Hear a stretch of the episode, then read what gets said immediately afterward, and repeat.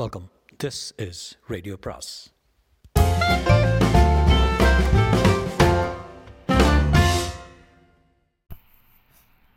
அனைவருக்கும் அன்பு வணக்கம். சுஜாதாவின் கமிஷனருக்கு கடிதம் பாகம் 19.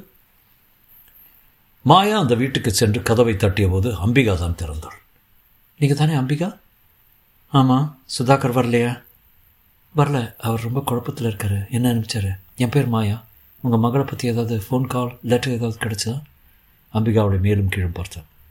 நான் சுதா கூட பேசணும். மேடம் வரீங்களா? எங்கே? கமிஷனர் வீட்டுக்கு. நான் அந்த வீட்டு வாசப்படி மதிக்க மாட்டேன்னு சொல்லிட்டு புறப்பட்டுருக்கேன். மேடம் அதுக்கெல்லாம் இப்போ சமயம் இல்லை. அவர் ரொம்ப பரிதாபத்தில் இருக்கார். இந்த சமயம் கிட்னாப் பண்ணவங்ககிட்டேருந்து கடிதமும் ஃபோன் காலோ வந்தால் அதை அவரால் தனியாக சமாளிக்க முடியாது. குழந்தைக்கு நீங்கள் 2 பேருமே பொறுப்பு இல்லையா? நான் வந்து என்ன செய்ய முடியும்? என் குழந்தை என்ன செய்கிறாளோ, எங்கே தவிக்கிறாளோ. அவளை அழ ஆரம்பிக்க மாயா, மேடம் இந்த கவலையை எல்லோரும் சேர்ந்து படலாம்னு உங்களை நான் அங்கே வர சொல்கிறேன். நானும் சுதாவும் டிவோர்ஸ் ஆனவங்கிறது உனக்கு தெரியும்ல? ஆ தெரியும். அதெல்லாம் இந்த வேலையில் 2ஆம் பட்சம். அந்த பெண் ரொம்ப நர்வஸாக இருந்தாள். தலை பரத்தலாக இருக்குதா? முகம் மோசமாக இருக்குதா? அதெல்லாம் ஒன்றும் இல்லை, அழகாகவே இருக்கீங்க. வாங்க. மாயா ஜீப்பில் காத்திருக்கேன். சுதாகரின் மாஜி மனைவி அம்பிகா கொஞ்ச நேரம் தான் முக அலங்காரத்தை கவனித்து விட்டு தான் வந்தாள். அழுது முகம் சவந்து போச்சு என்றாள். ஜீப்பில் மௌனமாகவே வந்தாள். அவ்வப்போது, நீ சுதா கிழ வேலை செய்கிறியா? ஆமாம். கல்யாணம் ஆயிடுச்சா? இல்லை. பண்ணிக்காத. சுதா உங்களை பொறுத்தவரையில் ரொம்ப நல்லவர்னு தானே சொல்லுவேன்? ஆமாம், யாரை கேட்டாலும் நல்லவர்னு தான் சொல்கிறாங்க. எனக்கு மட்டும் என்னாச்சு? உன் பேர் என்ன? மாயா. மாயா, எனக்கு மட்டும் என்னாச்சு? எங்கே தப்புன்னு தெரில. மேடம் முதல்ல குழந்தை, அதுதான் உங்கள் 2 பேரையும் இணைக்கிற பாலம். அதை பற்றி கவலைப்படுவோம். சுதா என்னை பற்றி எப்போது உங்ககிட்ட பேசினதுண்டா? இல்லை, பேசினதே இல்லை. அவர் பர்சனலாக எதையும் பேச மாட்டார். ரொம்ப நல்லவர்.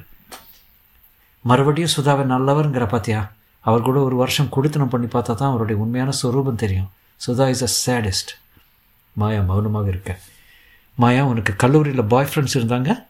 ஆ, ஃப்ரெண்ட்ஸ் இருந்தாங்க. அவங்கள யாராவது எப்போது உன்னை பற்றி உனக்கு கடிதம் எழுதினாங்களா? எழுதியிருக்கலாம். அதுதாம்மா எனக்கும் நடந்தது. மிஸ்ஸஸ் அம்பிகா, நீங்கள் என்னை தர்ம சங்கடத்தில் அழுத்துறீங்க. எனக்கு உங்கள் கணவர் பாஸ் உயர் அதிகாரி. அவருடைய அந்தரங்க வார்த்தையை பற்றி தெரிஞ்சுக்கிறது கேட்குறது கூட தப்பு. நீ நினைக்கிற மாதிரி he is not an angel. நான் ஒரு பர்சனலான விஷயத்தை பற்றி எதுவும் நினைக்கிறதே இல்லை மேடம். சுதா உன்னை கல்யாணம் பண்ணிக்க போகிறதா பேப்பரில் வந்ததே? மாயா கோபத்துடன், அதெல்லாம் வதந்தி என்றாள். சுதா உன்னை கேட்கல? மேடம் ப்ளீஸ், இந்த டாபிக் எடுக்க வேண்டாமே. குழந்தை போச்சு, சுதாவால் தான். எத்தனை விரோதி, எத்தனை பேர், கடுப்பு, ஆத்திரம். அதில் யாராவது என் குழந்தைய பறிச்சுக்கிட்டு போனேன்னா சுதா தான் காரணம். ராத்திரி வீடு பகல் போக போல வெளிச்சம் போட்டிருந்தது.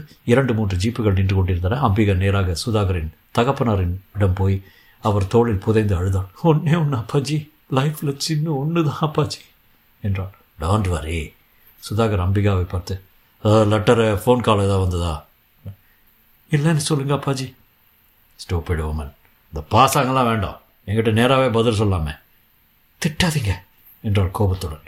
மாயா அங்கிருந்து வெளியே வந்தாள். ரமேஷ் காத்திருந்தான். என்ன ரமேஷ், ஏதாவது தகவல் கிடச்சிதா?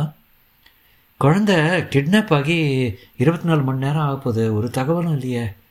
அந்த ஜேர்னலிஸ்ட்டுகளை விசாரிச்சிங்களா? 2 பேரும் வீட்டில் தான் இருக்காங்க. ராம்சேஷு சந்தியாவந்தனம் பண்ணிகிட்ருக்காரு. சக்கரவர்த்தி கேஸ் கட்டு பார்த்துக்கிட்டு இருக்காரு. ஒருவேளை அந்த இளைஞர்கள் 2 பேரும் சேர்ந்து இதோ அடுத்த ரூமில் இருக்காங்க. விசாரிச்சுக்கிறதுக்கு கமிஷனர் வர போகிறாரு. அடித்தாரா? இன்னும் அடிக்கலை. மாயா நகத்தை கடித்தார்.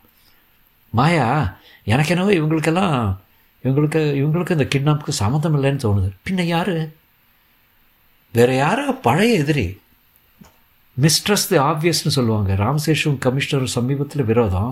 கமிஷனர் குழந்தைய காணல, எனவே ராம்சேஷு தான் கிட்னாப் பண்ணியிருக்கணும்னு ரொம்ப சுலபமான முடிவு. ஏதாவது லெட்டர் கிட்டர் வந்தால் தானே தெரியும் என்றாள். மாயா உள்ளே சென்றாள். அம்பிகா கிச்சனுக்கு போய் டீ போட்டு கொண்டிருந்தாள். நான் வேணா ஹெல்ப் பண்ணட்டுமா என்றாள்.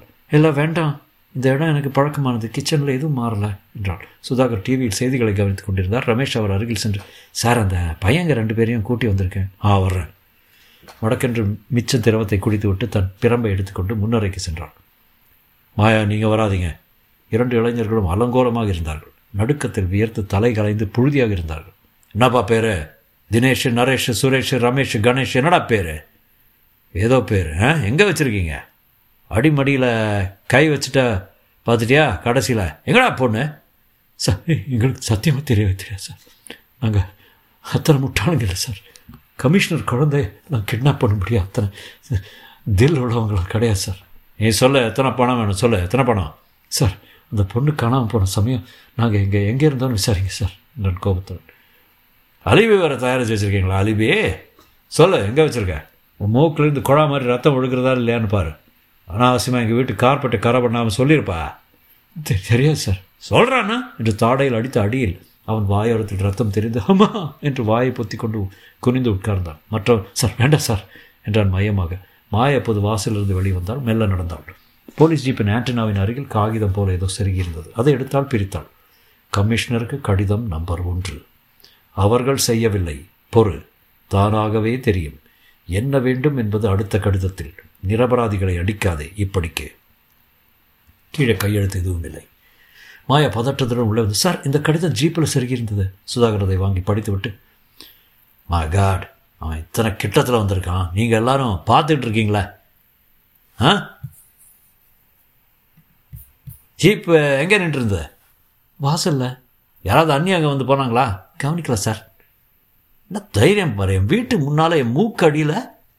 இல்லை சார், ஜீப் எங்கேயாவது நின்றுருந்தாலும் சரி இருக்கலாமே. இங்கே தான் வர வேண்டும்ங்க அது கட்டாயம் இல்லையே. மாயா இது உடனே ஃபாரன்சிக் லேபுக்கு அனுப்பி வச்சு அனலைஸ் பண்ண சொல்லுங்கள். அவர்களால் இதில் நிறையா கண்டுபிடிப்பாங்க. போய் தொலை என்றார் அவர் கொஞ்ச நேரத்தில். சாரி உங்களை திட்ட விரும்பல, என்னையே திட்டுக்கிறேன். Sudha your drinking too much என்றாள் அம்பிகா. அதை கேட்க அவனுக்கு உரிமை இல்லை. மாயா அந்த கடிதத்தை ஜெராக்ஸ் பிரதி எடுத்து ரமேஷிடமும் மற்ற போலீஸ் அதிகாரிகளிடம் கொடுக்க இந்த கையெழுத்தை அனலைஸ் பண்ணி பார்த்தா கொஞ்சம் சித்தப்பிரம உள்ளவன் போல அதை தெரியுது என்றான் ரமேஷ். மாயா லேபுக்கு புறப்படும் போது அம்பிகா சுதாகரை கழுத்தில் தொட்டு பார்த்து சுதா உனக்கு ஜரம் என்றாள். தொடரும்.